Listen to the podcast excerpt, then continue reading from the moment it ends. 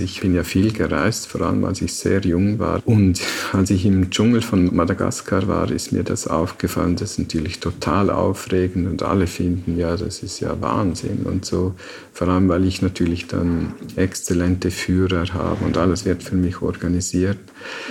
Aber dann, als ich nach Hause kam und ein Buch gelesen habe, habe ich so geschmunzelt und gedacht, das letzte Abenteuer in unserer Welt ist ein Buch zu lesen.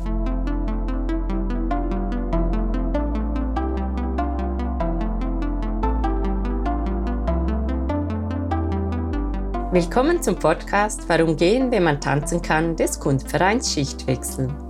Mein Name ist Laura Hilti und ich freue mich, dass ich mich heute mit dem Landschaftsarchitekten Günter Vogt in seinem Büro in Zürich unterhalten kann. Günter Vogt wuchs in Liechtenstein auf und studierte Landschaftsarchitektur in Rapperswil. Im Jahr 2000 gründete er das Büro Vogt Landschaftsarchitekten in Zürich und betreibt heute Büros in Zürich, Berlin, London und Paris. Zu den bekanntesten Projekten zählen die Tate Modern in London, die Allianz Arena in München, die Masuala Halle im Zürcher Zoo und die Gärten des Eiffelturms in Paris. In den vergangenen 20 Jahren realisierte er diverse Projekte in Zusammenarbeit mit Künstlern wie Olaf Eliasson und Architekten wie Herzog und Dümmerow. Er war der erste Landschaftsarchitekt, der mit dem Prix Meret Oppenheim ausgezeichnet wurde. Seit 2005 ist Günter Vogt Professor für Landschaftsarchitektur an der ETH Zürich. Er ist 64 Jahre alt. Ich lernte Günter Vogt im Rahmen unserer ersten Ausstellung vom Kunstverein Schichtwechsel vor zehn Jahren kennen. Damals interviewte ich ihn eigentlich zum Thema Unterholz, aber was für mich besonders prägend war, waren seine Aussagen zum kollektiven Raum.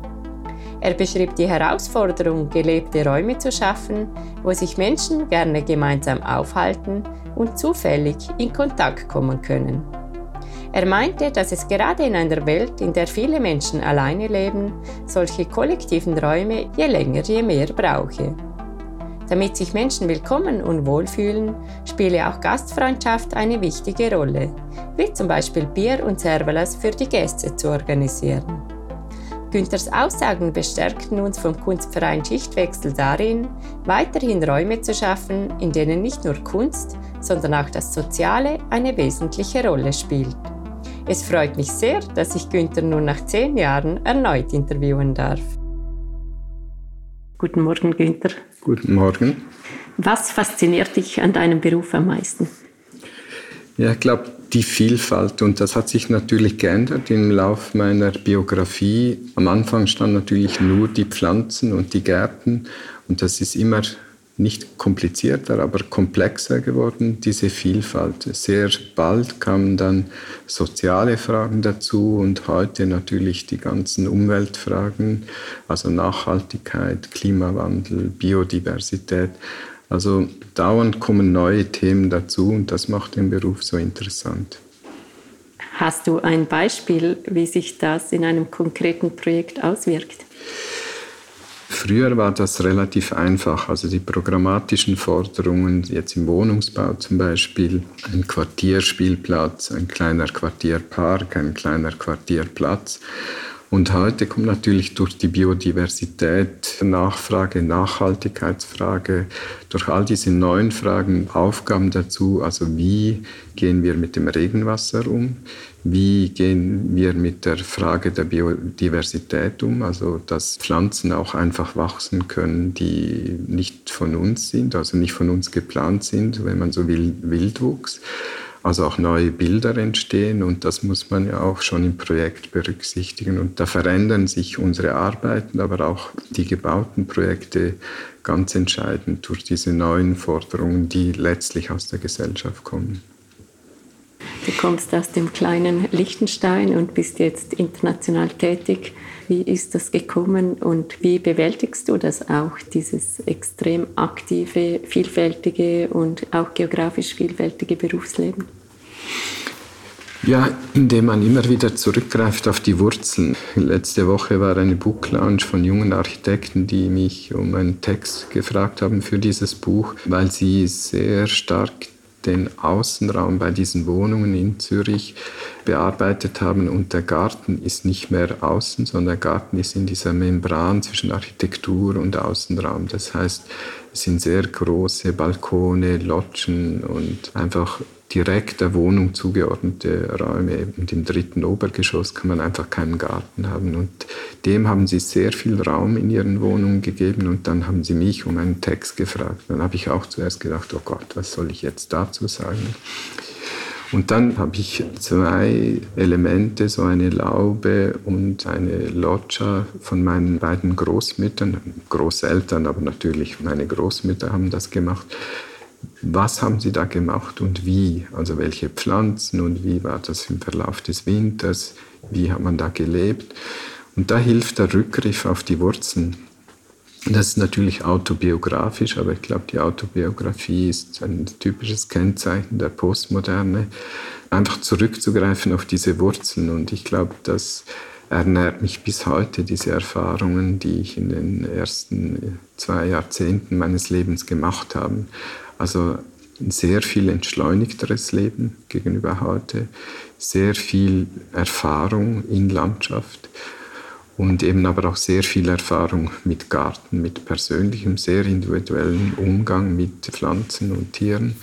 Und dieser Rückgriff hilft mir immer wieder bis heute und ich glaube, das wird auch nicht aufhören, weil diese Erinnerungen, wenn ich dann die zwei Lauben beschreibe, ist das natürlich, weiß ich, auch sehr geschönt, weil ich beschreibe das aus der Sicht eines Kindes, aber mit der Sprache eines Erwachsenen. Und das wurde dann vorgelesen von einer Schauspielerin und das hat sogar mich berührt, obwohl der Text von mir war, wenn man es dann professionell so hört. Und viele Leute haben mir gesagt, sie waren sehr berührt.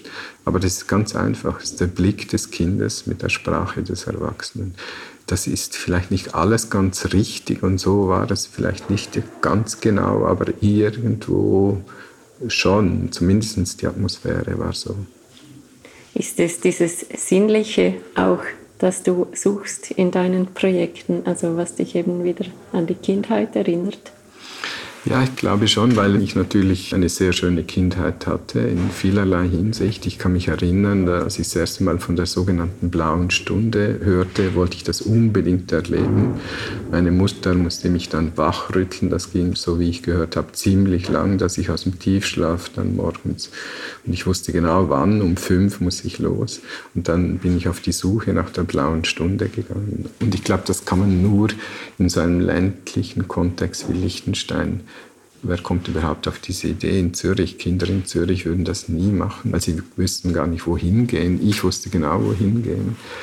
Und das ist dieses atmosphärische, dichte, aber das entsteht natürlich auch in der Langsamkeit. Ich glaube, Kinder in Liechtenstein können sich das kaum vorstellen, dass wir zwölf Wochen Ferien hatten, Sommerferien. Zwölf Wochen sind drei Monate. Und dann wurde es uns irgendwann langweilig. Wir waren natürlich wie alle, diese Schule war blöde und so. Aber nach zwei Monaten fand man, oh, jetzt könnten wir ja doch wieder in die Schule gehen. Aber dann muss man kreativ werden, man muss irgendetwas entwickeln. Also was bringt uns der heutige Tag? Weil unsere Eltern haben uns alle Freiheiten, wir konnten machen, was wir wollten. Natürlich war das eine sehr schöne Umgebung da mit dieser Landschaft, mit diesen Wäldern und diesen Bächen. Und natürlich haben wir dann viel gemacht, aber wir müssten letztlich aus uns selber ein Umfeld schaffen. Und das prägt mich bis heute. Und ich glaube, das hat auch Max Frisch gesagt, man ist nicht realistisch, indem man keine Idee hat. Und das lernt man, glaube ich, schon als Kind.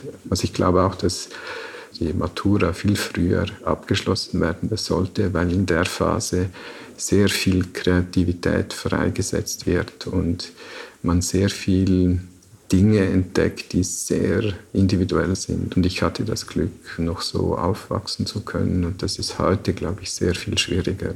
Also ich kritisiere das nicht, das einfach, die Welt hat sich geändert. Und so gesehen kann ich immer darauf zurückgreifen, auch diese ja, ich rede ungern über Atmosphären und so das Sinnliche, weil ich einfach Leute kenne, die einfach exzellent darüber schreiben können und ich bevorzuge es darüber zu lesen und dann in meiner Arbeit, wenn ich nicht drüber reden muss, sondern wir entwerfen das einfach, steckt das immer wieder drin. Und das kennt man, wenn mir Leute heute manchmal sagen, ja, wir haben einen wahnsinnigen Sturm erlebt, dann kann mir niemand was vorstellen, wer in Balzers aufgewachsen ist. Der hat Stürme erlebt, und zwar als Kind. Und meine Spielsachen sind einfach verschwunden in der Luft. Und ich habe schrecklich geweint bei meiner Großmutter, weil ich hatte das gebastelt und wollte ihr das zeigen, aber das Föhnsturm einfach zerstreut worden. Und so gesehen, aber so negativ das damals war, habe ich eine positive Erinnerung daran.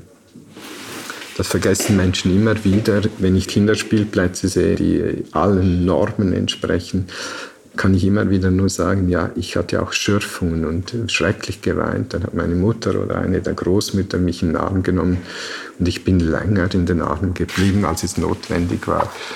Und das geht uns ein bisschen verloren, diese Direktheit oder Unmittelbarkeit. Und da zehre ich, glaube ich, bis heute von dieser Zeit. Und sehr oft ist mir das gar nicht so bewusst. Das merke ich auch in Diskussionen jetzt mit jüngeren Kollegen, dass sie das manchmal nicht verstehen, wenn ich einen Vorschlag mache, um was es da genau geht. Und ich habe gelernt, ich muss das denen immer übersetzen. Jetzt nicht anekdotisch das zu erklären, sondern um was es geht, wenn ich soziale Fragen anspreche zum Beispiel. Und in so einem Dorf aufzuwachsen ist natürlich einiges schöner als in einem anonymen Stadtquartier in Zürich zum Beispiel. Und wie übersetzt du das dann? Also wie kann man das äh, jemandem beschreiben, der diese Erfahrung eben nicht gemacht hat?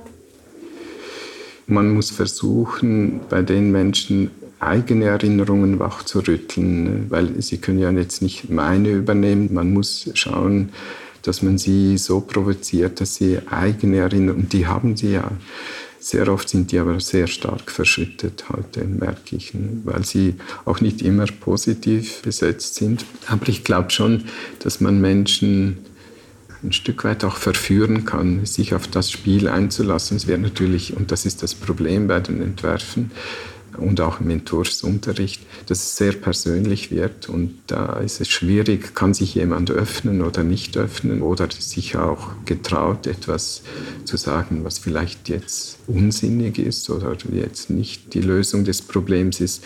Das ist bei uns ganz wichtig.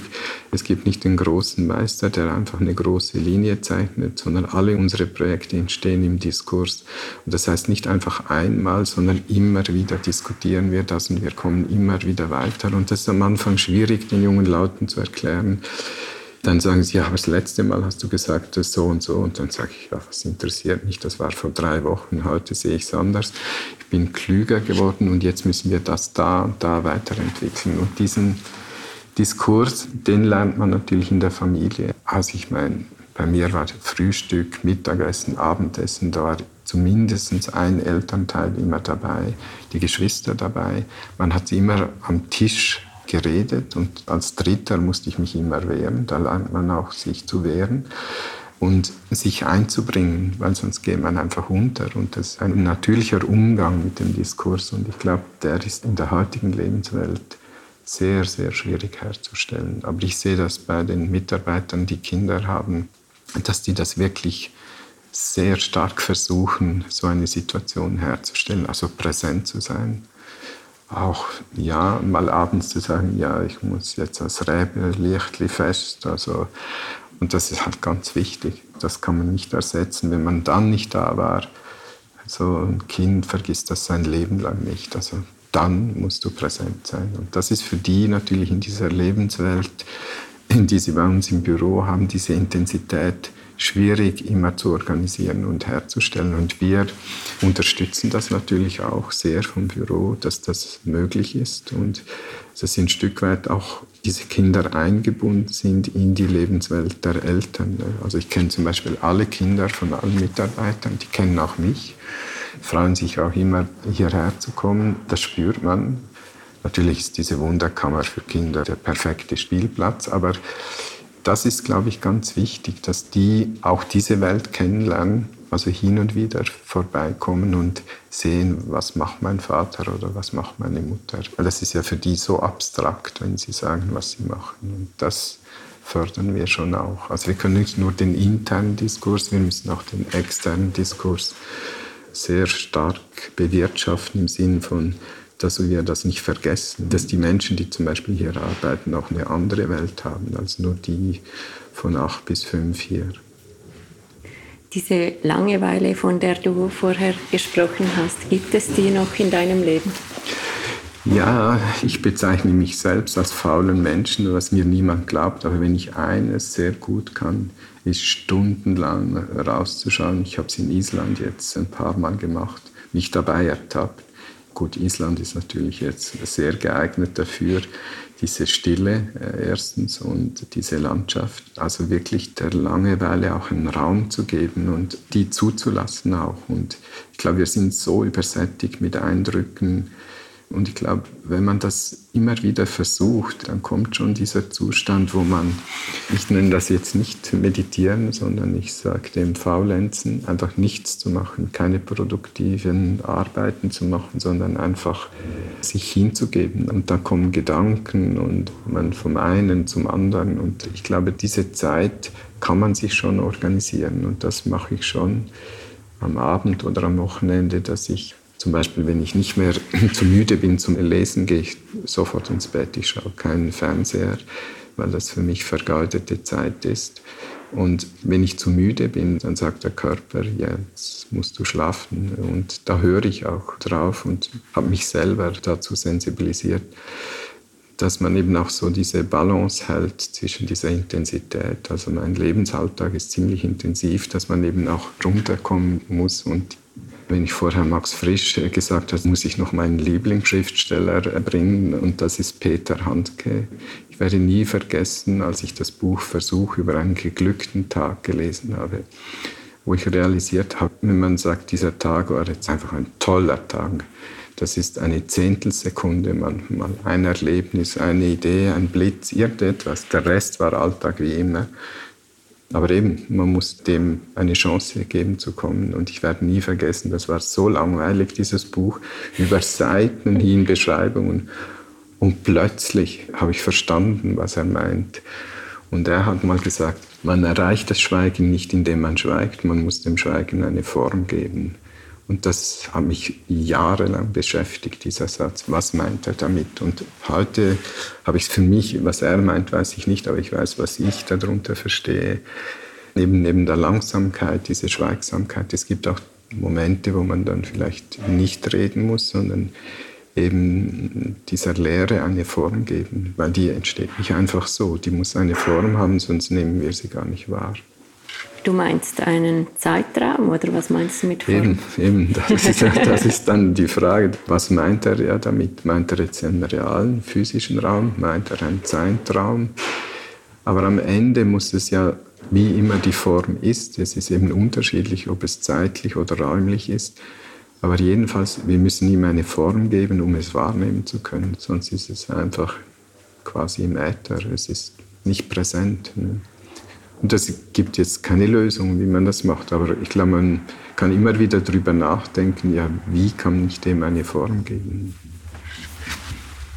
Welche Strategien hast du dafür? Kann das auch sein, ein Buch lesen, nach Island gehen offensichtlich? Was äh, wären solche Beispiele, wo solche Momente passiert sind? Also eines der Schlüsselerlebnisse, ich bin ja viel gereist, vor allem als ich sehr jung war. Und als ich im Dschungel von Madagaskar war, ist mir das aufgefallen. Das ist natürlich total aufregend und alle finden, ja, das ist ja Wahnsinn und so. Vor allem, weil ich natürlich dann exzellente Führer habe und alles wird für mich organisiert.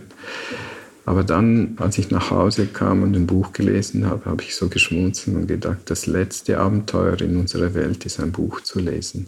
Also sich einzulassen in die Gedanken von jemand anderen, den ich jetzt persönlich nicht kenne.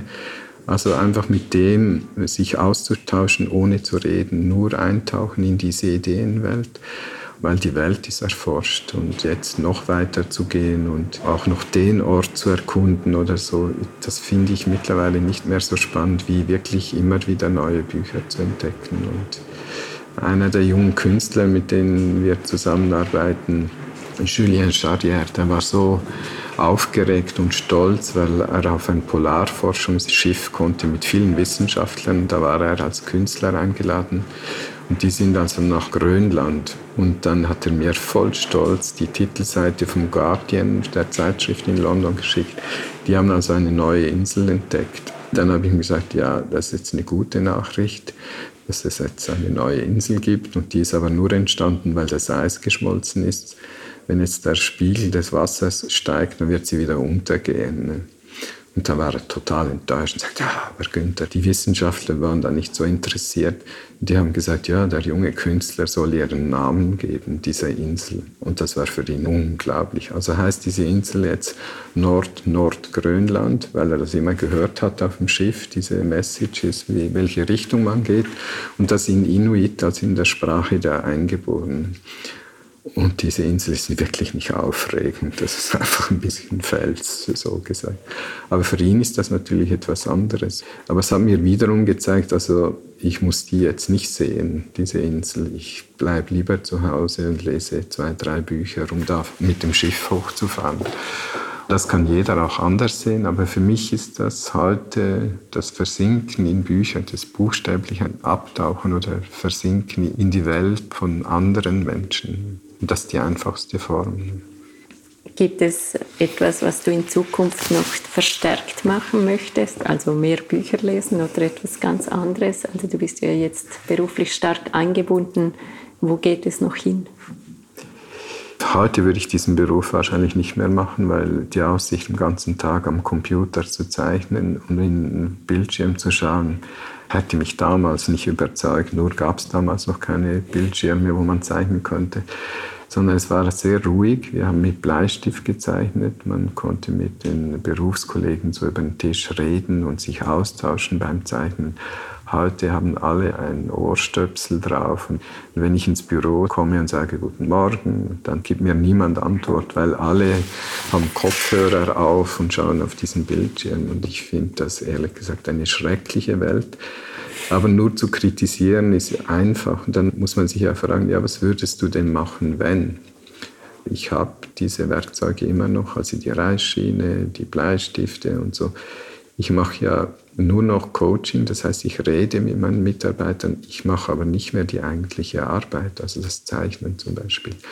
Und dass ich mich vermehrt wieder darauf konzentriere, das zu machen, warum ich eigentlich diesen Beruf gemacht habe. Das heißt auch mal irgendein Detail mich zu kümmern. Und das müssen ja meine Mitarbeiter alle immer so auch sich um Details kümmern und entwerfen, dass ich solche Dinge mache, warum ich eigentlich diesen Beruf mal gemacht habe. Auch diese Exkursion also in die Landschaft, sei es mehr botanisch, mehr geologisch orientiert.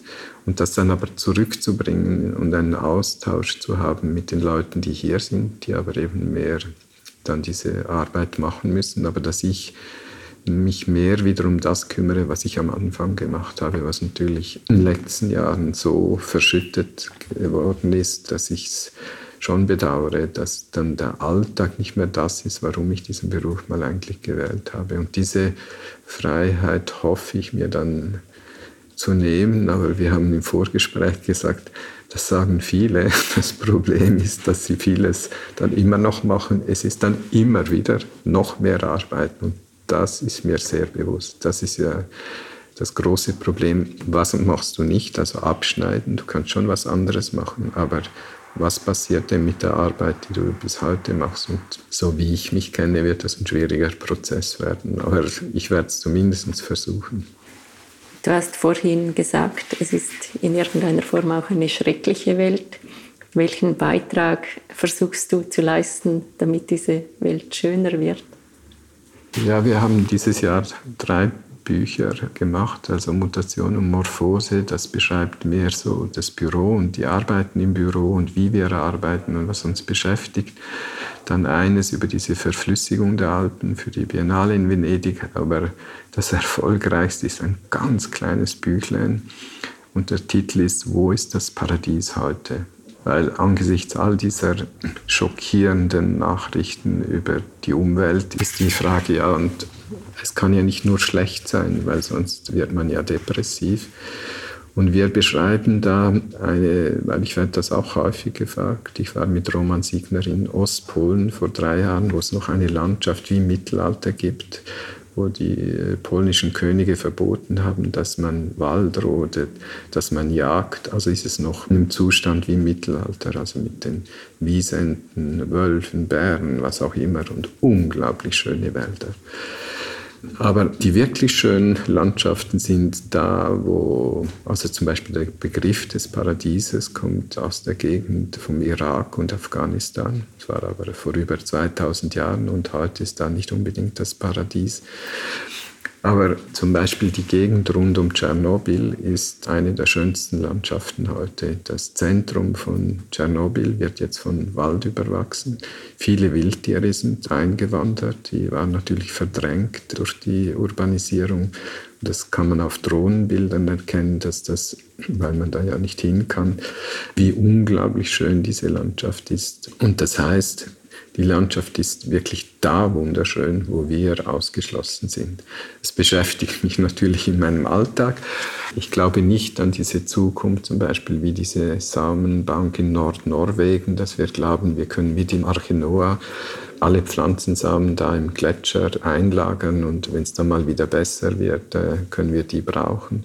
Aber wir beschäftigen uns auch mit dem Verschieben von Grenzen. Also die Schweiz und Italien hatten ja in der Vergangenheit immer Probleme wegen der Gletscher. Sie konnten nie die Grenze genau festlegen, weil sie sich eben dauernd ein bisschen bewegt hat. Und wir untersuchen solche Dinge, also wo gibt es spannende Ansätze und wo wäre denn das Paradies heute, wenn wir das suchen wollten oder würden? Also wie würden wir denn das Paradies definieren? Wir sind ja sehr schnell mit so Ausdrücken, es sind paradiesische Zustände. Ja, dann sollten wir mal wissen, was paradiesisch ist. Und das hat sich, glaube ich, in den letzten Jahren massiv geändert. Und dieser Frage wollen wir jetzt in einer weiteren Publikation viel intensiver noch nachgehen. Und das ist dann eben nicht mehr wie bei den Religionen. Es muss dann individualisiert werden. In den Religionen gibt es einen Common Sense, also was wir darunter verstehen. Aber heute wird alles individualisiert. Wo glauben wir, dass wir überhaupt suchen müssen, um das Paradies wiederzufinden? Und jetzt aus unserer beruflichen Sicht das zu untersuchen, ist natürlich spannend, weil wir ja öffentliche Räume machen, also wie Parks. Also was suchen die Menschen denn da? Also was wollen die da auch erleben? Und was suchen sie? Sie suchen eine Gegenwelt zu ihrer Alltagswelt. Ich sehe ja sehr viele Büros und Bürowelten. Und zunehmend, wir haben schon jetzt immer mehr Projekte, dass die wir sagen ja nicht Natur, aber Landschaft sich ins Gebäude zurückzieht. Das sind die öffentlichen Räume, wie zum Beispiel die Tate, wo der Platz ja nicht nur außen ist, sondern die Halle innen ist auch wie ein Platz. Und zunehmend gehen diese öffentlichen Räume über in architektonische Räume im Erdgeschoss. Und die Natur, in Anführungszeichen, nistet sich zunehmend in den Gebäuden ein. Was aber gleichbedeutend ist, dass es ein Defizit an Natur im Außenraum gibt so in einem großen Bürogebäude in Zürich, haben die die Forderung gestellt, dass von jedem Büroarbeitsplatz, also Tisch und Stuhl, jeder Mitarbeiter eine Pflanze sehen kann. Das ist nicht so einfach. Wir haben es aber gemacht und da sieht man diese Sehnsucht nach einer Gegenwelt oder einer Welt, die eben nicht so wie kaserniert ist. Ne? Also es gibt natürlich viele Versuche wie Google, wo dann Hängematten aufhängen und so. Ich glaube nicht, dass das die Lösung ist, sondern das haben wir jetzt auch bei Covid gesehen, wie gerne die Menschen nach außen gehen. Und wir haben auch gesehen bei dieser Forderung nach Innenverdichtung, dass die Leute auch beim Homeoffice, ne, das ist ja gut und schön, dass ich zu Hause bin und da die Familie habe und da arbeite. Aber dann gibt es das dringendste Bedürfnis, mal rauszugehen, dass einem die Decke nicht auf den Kopf liegt. Und dann ist die Frage, ja, und was erwarte ich dann da draußen? Und die sind nicht allgemein definierbar für jeden. Und ich glaube, die Reichhaltigkeit, und das ist natürlich eben wie eingangs gesprochen, die Biodiversität, die Nachhaltigkeit, die Leute wollen auch sehen, dass wir sorgfältig mit dem umgehen, was wir da machen, also eben mit Regenwasser, dass es nicht mehr Monokulturen sind wie in der Landwirtschaft, wenn sie in den Park gehen, dass sie die Gestaltung weniger interessiert als der Inhalt. Das war vor 20 Jahren noch anders. Wildwuchs hat man damals als Unkraut bezeichnet. Das hat sich schon geändert. Ne? In Paris habe ich gesagt, ja, diese Pflanze ist zwar eine invasive Art und das wird bevorzugt von einheimischen Schmetterlingen. Schmetterlinge, die gibt es nicht mehr im Zentrum von Paris. Ich habe noch nie einen gesehen. Denkst du, okay, das war mir gar nicht bewusst, ne, weil ich habe gedacht, das wird im Sommer voll Schmetterlinge sein. So, nee, das gibt es bei uns nicht mehr. Dann denke ich, ja, es ist relativ einfach, was sie erwarten. Also so Dinge, die eigentlich normal sind. Ne. In diesen großen urbanen Räumen ist dieser Wunsch eben nicht ins Auto zu, oder mit dem Bahn oder wie auch immer, um nach außen zu gehen, weil das können die nur am Wochenende. Aber ich will abends, wenn ich einen Spaziergang in meinem Stadtquartier oder wo immer ich lebe, abends will ich das erleben. Also einen gewissen Reichtum erleben, was immer Reichtum dann meint, im Sinne von sehr vielfältiger Vegetation, durchaus auch mal Stadttiere, also die sich da bewegen. Also diese Gegenwelt zu der Arbeitswelt, aber auch die Reichhaltigkeit, also die sehr viele Sinne anspricht. Also eben in Paris stinkt es an vielen Orten, weil es einfach viel zu dicht ist, viel zu viele Hunde hat, viel zu viele soziale Gruppen, die dann einfach praktisch in der Straße leben und das riecht man. Ne? Und das gehört aber von mir aus gesehen zu so einer Stadt. Aber eben, ich möchte auch gern die andere Welt, also den Duft von einer Pflanze, die ich gar nicht sehe, aber irgendetwas duftet, aber ich sehe gar nicht, wo etwas blüht. Und dann schaue ich herum, was ist das überhaupt für eine Pflanze? Also so sehr kleine Dinge, aber die Reichhaltigkeit gegenüber dieser Eintönigkeit ist schon in Zukunft sehr, sehr wichtig. An welchem Projekt arbeitest du im Moment als Beispiel?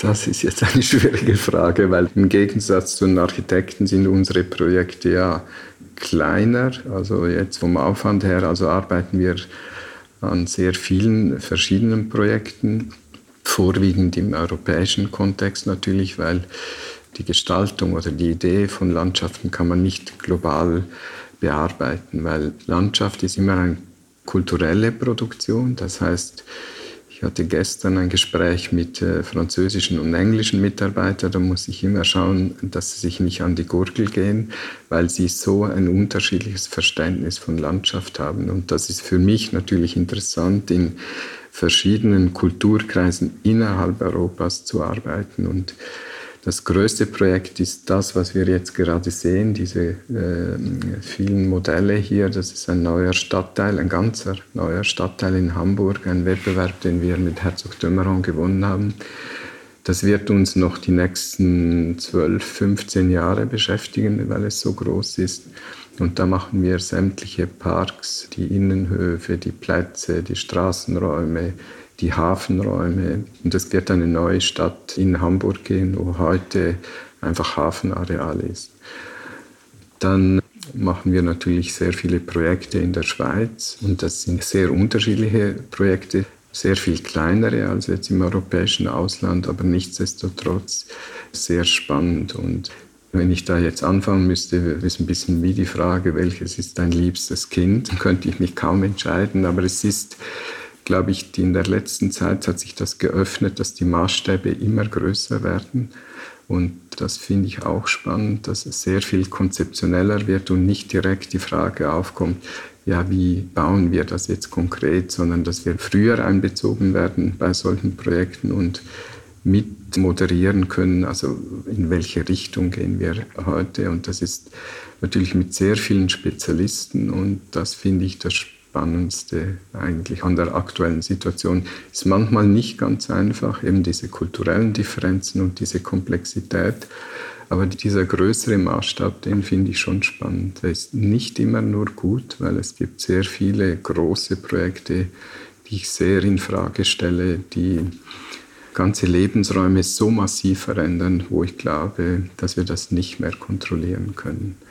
Aber insgesamt haben wir immer noch die ganze Bandbreite, also keine Privatgärten, aber alles, was im öffentlichen Raum stattfindet. Und das ist natürlich spannend durch die verschiedenen Kulturen, in denen wir tätig sind. Und es sind relativ wenig außerhalb des europäischen Kontextes und das sind dann immer sehr, sehr spezielle Projekte, wo wir angefragt werden, die wir sehr gerne machen, die aber keine Relevanz haben für unser Büro jetzt in Zukunft, sondern das sind wirklich dann sehr gestalterische Projekte, wo wirklich praktisch nur die gestalterische Kompetenz angefragt wird.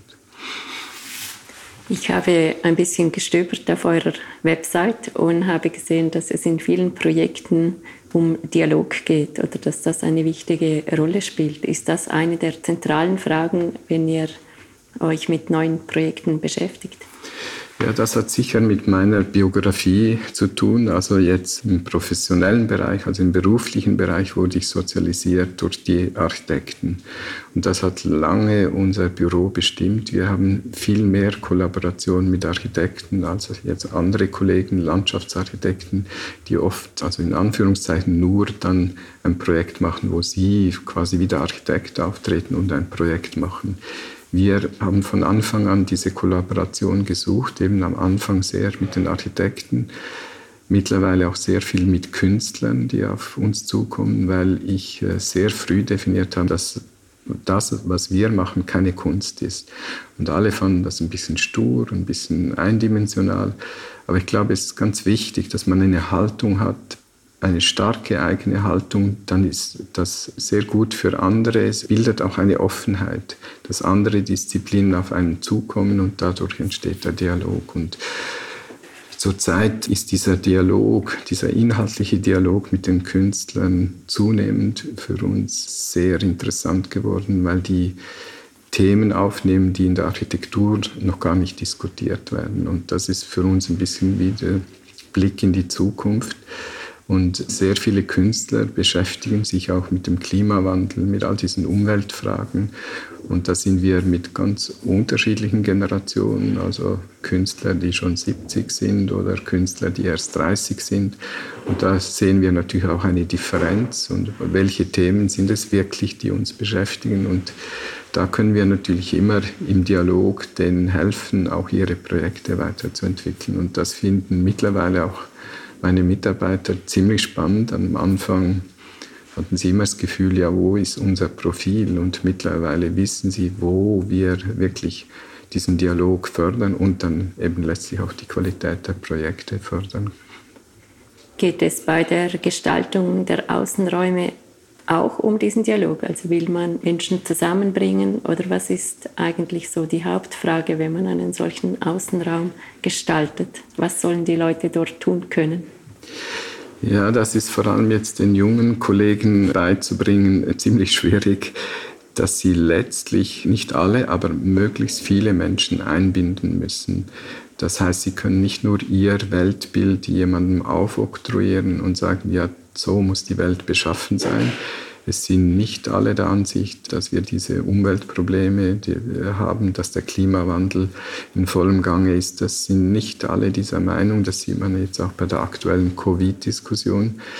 Aber auch da haben wir gesehen, wie wichtig eben diese Außenräume zunehmend sind. Also im Lockdown hat man das, glaube ich, sehr deutlich gesehen. Auch die Studierenden, die eben keinen Austausch mehr hatten und für die war das ziemlich schlimm. Also nicht eine normale Ausbildung zu haben, den Austausch zu haben mit anderen Studierenden, mit Professoren, Assistenten, was auch immer.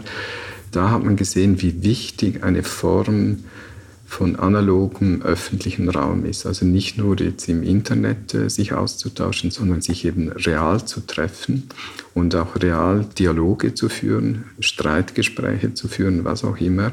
Dieser reale Austausch, ich glaube, Covid hat uns das sehr deutlich gemacht, dass das eine Frage der Zukunft sein wird und das wird auch die öffentlichen Räume in Zukunft bestimmen, dass wir diesen Austausch oder diesen Austausch im öffentlichen Raum begünstigen müssen und nicht nur auf die Gestaltung schauen. Die Gestaltung ist wichtig, aber nicht die Gestaltung per se, sondern eben das kommt zusätzlich zu diesen Forderungen jetzt aus dem Umweltbereich dazu, diese soziale Frage, also dass wir uns eben auch treffen wollen, real. Also ich war jetzt gerade mit Roman Siegner, dem Künstler in Island, und haben einen Freund von ihm besucht. Das war wirklich am Ende der Welt. Da hat er so einen Bauernhof umgebaut Der nächste Bauernhof ist dann vielleicht einen halben Kilometer entfernt. Und er hat uns erzählt, dass in der Nachbarschaft gibt es Familien, die gar nie miteinander reden, die Familien. Ich konnte mir das schlicht nicht vorstellen. Dann sagt er, wenn man so einsam ist, dann vereinsamt man so, dass man nicht mal mehr in der Familie redet. Die haben gar keinen Streit, sondern die gewöhnen sich an diese Einsamkeit. Und ich glaube, da müssen wir gegensteuern. Und das hat uns Covid ziemlich deutlich vor Augen geführt. Ist das wirklich noch ein erstrebenswertes Leben, wenn wir in dieser Isolation und nur noch digital mit den anderen Menschen verbunden sind? Und das wird als Forderung, glaube ich, an die öffentlichen Räume auf uns zukommen. Und wie schafft man es, solche Räume zu gestalten? Ja, etwas ganz Wichtiges bei der Gestaltung von öffentlichen Räumen, und ich sehe das natürlich bei meinen jüngeren Mitarbeitern, aber auch bei den Studierenden. Ich komme jetzt gerade zurück von einer Exkursion nach Paris und das ist keine neue Erkenntnis, das stelle ich immer wieder fest. Diese Menschen sind so Mitte 20. Nach einer Wanderung von einer knappen halben Stunde müssen sie dringend absetzen. Das war natürlich zu meiner Zeit nicht so. Also aufgewachsen in Liechtenstein, da war im Sommer die Wanderung am Wochenende Bestandteil des familiären Lebens. Und die haben wirklich keine Erfahrung mehr. Also was ist eine Wanderung, ob jetzt in der Stadt oder in der Landschaft? Und auch diese realen Erfahrungen, dass sich Landschaft verändert, wenn es regnet, wenn die Sonne scheint und sich dem auszusetzen und letztlich reale Erfahrungen in der Landschaft, in der Umwelt zu haben. Und das versuche ich sehr stark, dass diese jungen Menschen diese realen Erfahrungen bekommen, weil sie in der Familie das kaum mehr kriegen. Das ist manchmal auch schockierend, muss ich sagen, dass die wirklich rein physisch ne, müde sind nach einer halben Stunde Wanderung. Das ist für mich unvorstellbar. Also meine Wanderung mit meiner Familie in Liechtenstein war topografisch dann ein bisschen anstrengender als in Paris rumzulaufen. Aber das ist natürlich, letztlich sind es die vielen Eindrücke, die sie ermüden. Und es ist nicht die Wanderung selber, sondern die vielen Eindrücke, die sie nicht verarbeiten können oder nicht so schnell verarbeiten können.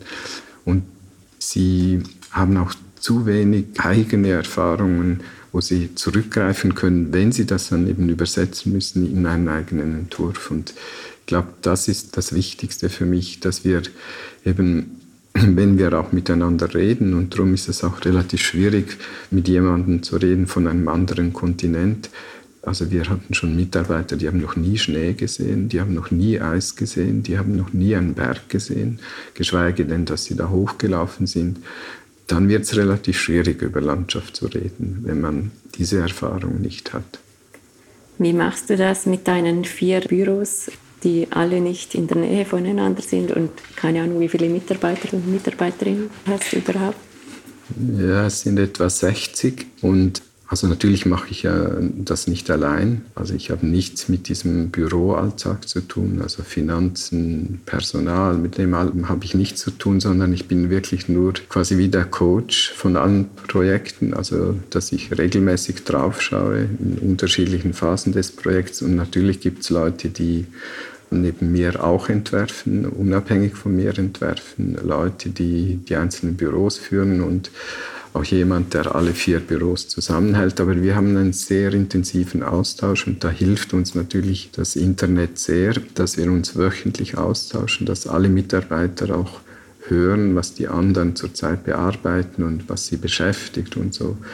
Und jeden Dienstag gibt es nur intern für alle Mitarbeiter äh, und das machen die einzelnen Mitarbeiter, die dann Beiträge reingeben. Das ist wie eine kleine Zeitung, das wirklich jeden Dienstag wo ja, ich am Wochenende das gemacht und es muss natürlich immer etwas mit unserem Beruf zu tun haben und das ist selbst für mich manchmal ziemlich spannend zu lesen, dass sie einen Park entdeckt haben, dass sie eine Wanderung in einer Landschaft gemacht haben und da geologisch etwas Spezielles gefunden haben.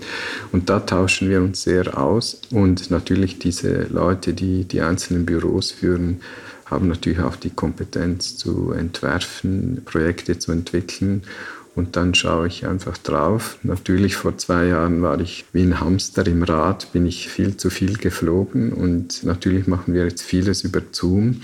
Das ersetzt aber den realen Austausch nicht. Aber das wird mein Leben schon ändern und ich habe auch entschieden, ich fliege nicht mehr am Morgen früh nach London und abends spät wieder zurück, sondern wenn ich nach London gehe, dann bin ich drei Tage da und rede mit den Leuten generell über was unsere Haltung ist und dafür weniger, aber dann intensiver. Und eben ich habe ja kein Auto und habe jetzt auch gestern wieder entdeckt, wie nah Paris mit dem TGV ist. Das hilft auch ne, eben nicht mehr so viel zu fliegen und das nicht nur wegen Umweltbedingungen, sondern wegen der persönlichen Befindlichkeit. Vielleicht braucht es so einen Crash, der dir deutlich macht, dass das gar nicht das Leben ist, das du eigentlich führen willst.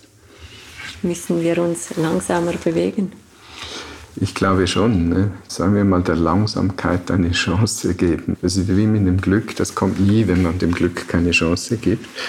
Und ich glaube, die Langsamkeit oder die Qualitäten, die uns die Langsamkeit offeriert, das haben wir verloren. Und ich glaube, das ist schon ziemlich spannend, das wieder zurückgewinnen. Und ich glaube, man kann auch lernen aus Fehlern und so dieser Müßiggang. Ich lese zurzeit ein Buch Müßige Tage in Patagonien. Das ist ein Genuss für mich und das ist so langsam geschrieben, also so langsam, wenn man es liest, geschrieben. Und es macht mir unglaublich Spaß. Also auch zu beobachten, so in einer Landschaft zu sitzen, was passiert eigentlich.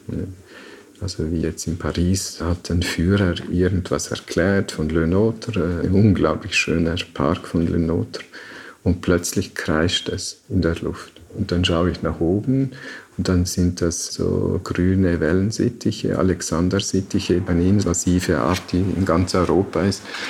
Und außer mir hat das niemand gehört. Das kann einfach nicht ein Vogel von uns sein. Und da waren ganz viele.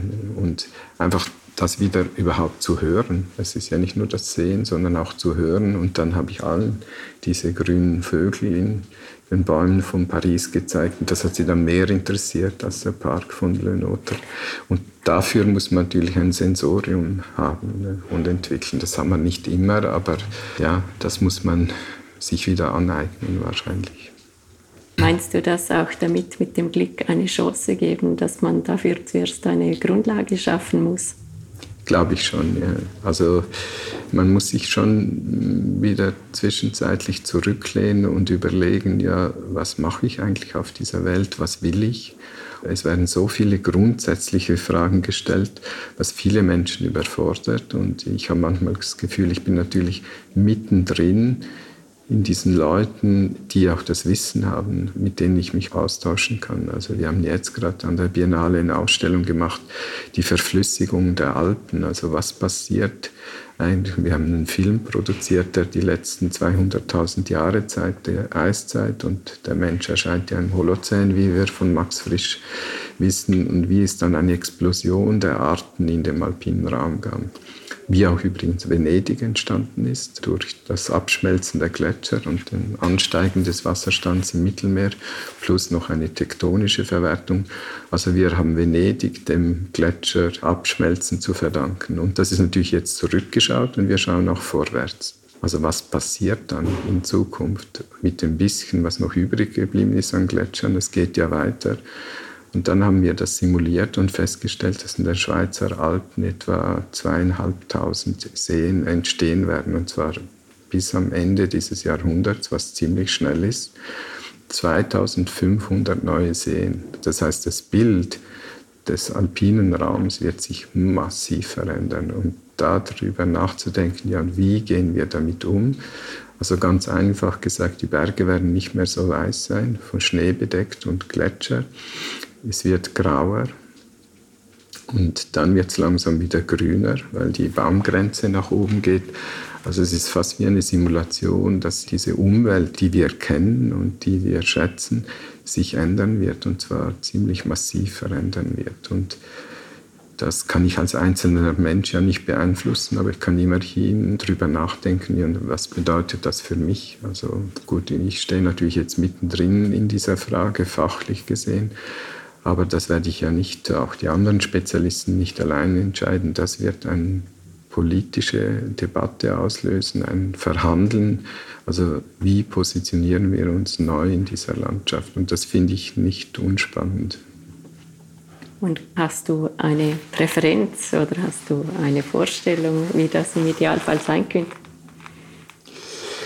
Es wird jetzt natürlich alles immer komplizierter. Also weil jeder Kraftwerksee wird von Naturschützern bekämpft per se, weil es eine Veränderung der Landschaft ist. Gleichzeitig werden wir uns fragen müssen, diese Seen, die entstehen in Zukunft, die werden nicht alle oder sogar nur wenige überhaupt für die Produktion von Energie verwendet werden müssen, sondern die Sicherung des Trinkwassers wird ein großes Thema sein. Das müssen wir uns dann schon vorstellen, dass wir plötzlich Dämme haben und dahinter ein See. Das gibt natürlich eine schöne Spiegelung dieser Landschaft aber gleichzeitig ist es unser Trinkwasser und eben nicht mehr Strom. Und ich glaube, da müssen wir uns schon jetzt überlegen, weil diese Fragen kommen auf uns zu und dann kommen viele Projekte und dann werden alle einzeln verhandelt.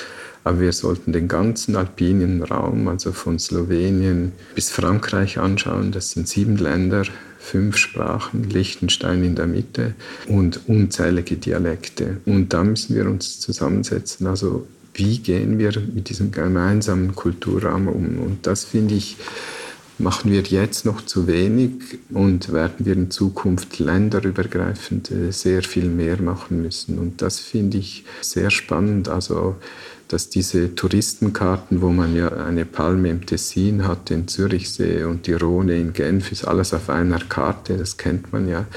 Dieses Bild, das wir von unserem Kulturraum haben, diesem gemeinsamen Kulturraum, wird sich massiv ändern.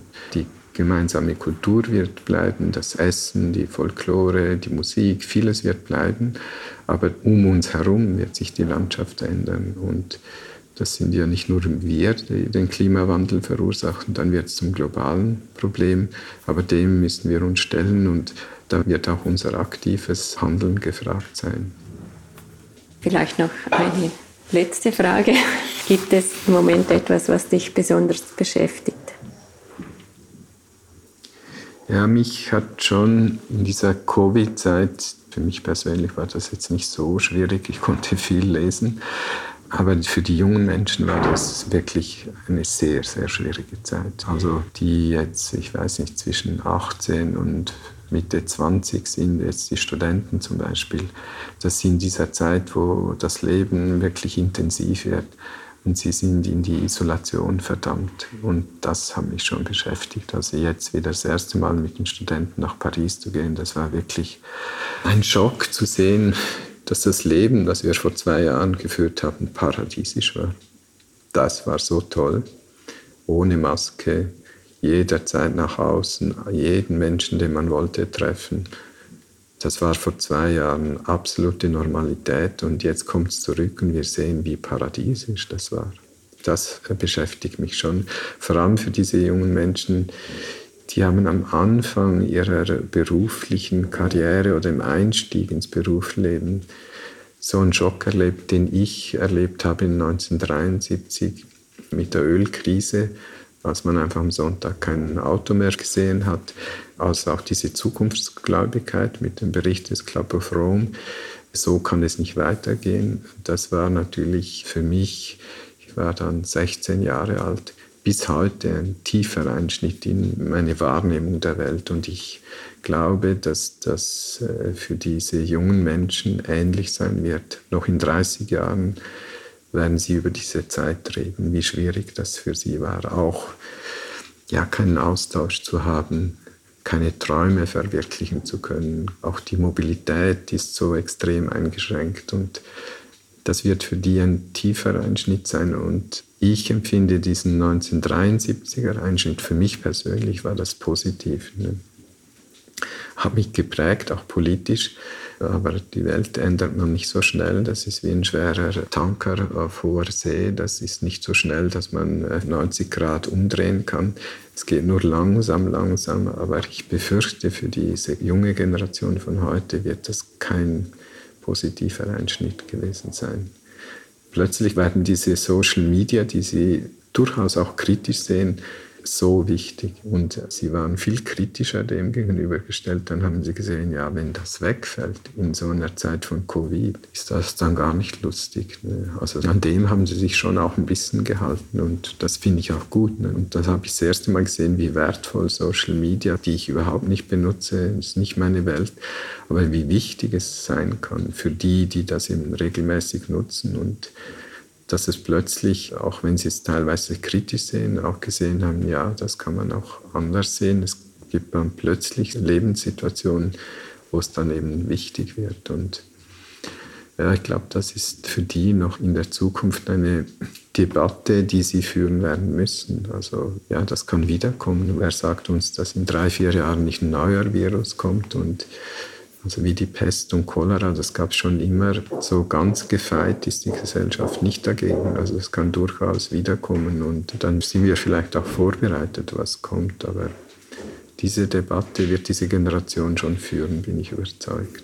Aber warum hast du so wenig Vertrauen, dass auch da etwas Positives daraus entstehen kann? Ja, ich weiß es noch nicht, ne? weil ich lebe natürlich in einer anderen Welt als sie. Ich sehe nur, wie sie das getroffen hat. Also mich hat jetzt der Ölschock, gut mit 16 ist das jetzt nicht so entscheidend, ein autofreies Wochenende.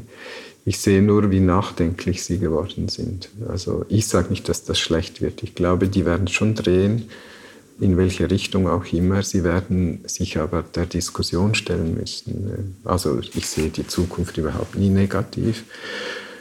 Ich habe Ihnen aber auch gesagt, es gibt viel zu tun für euch. Äh, gestern, als wir uns verabschiedet haben, meine Generation und die Generationen vor uns haben euch viel Arbeit hinterlassen.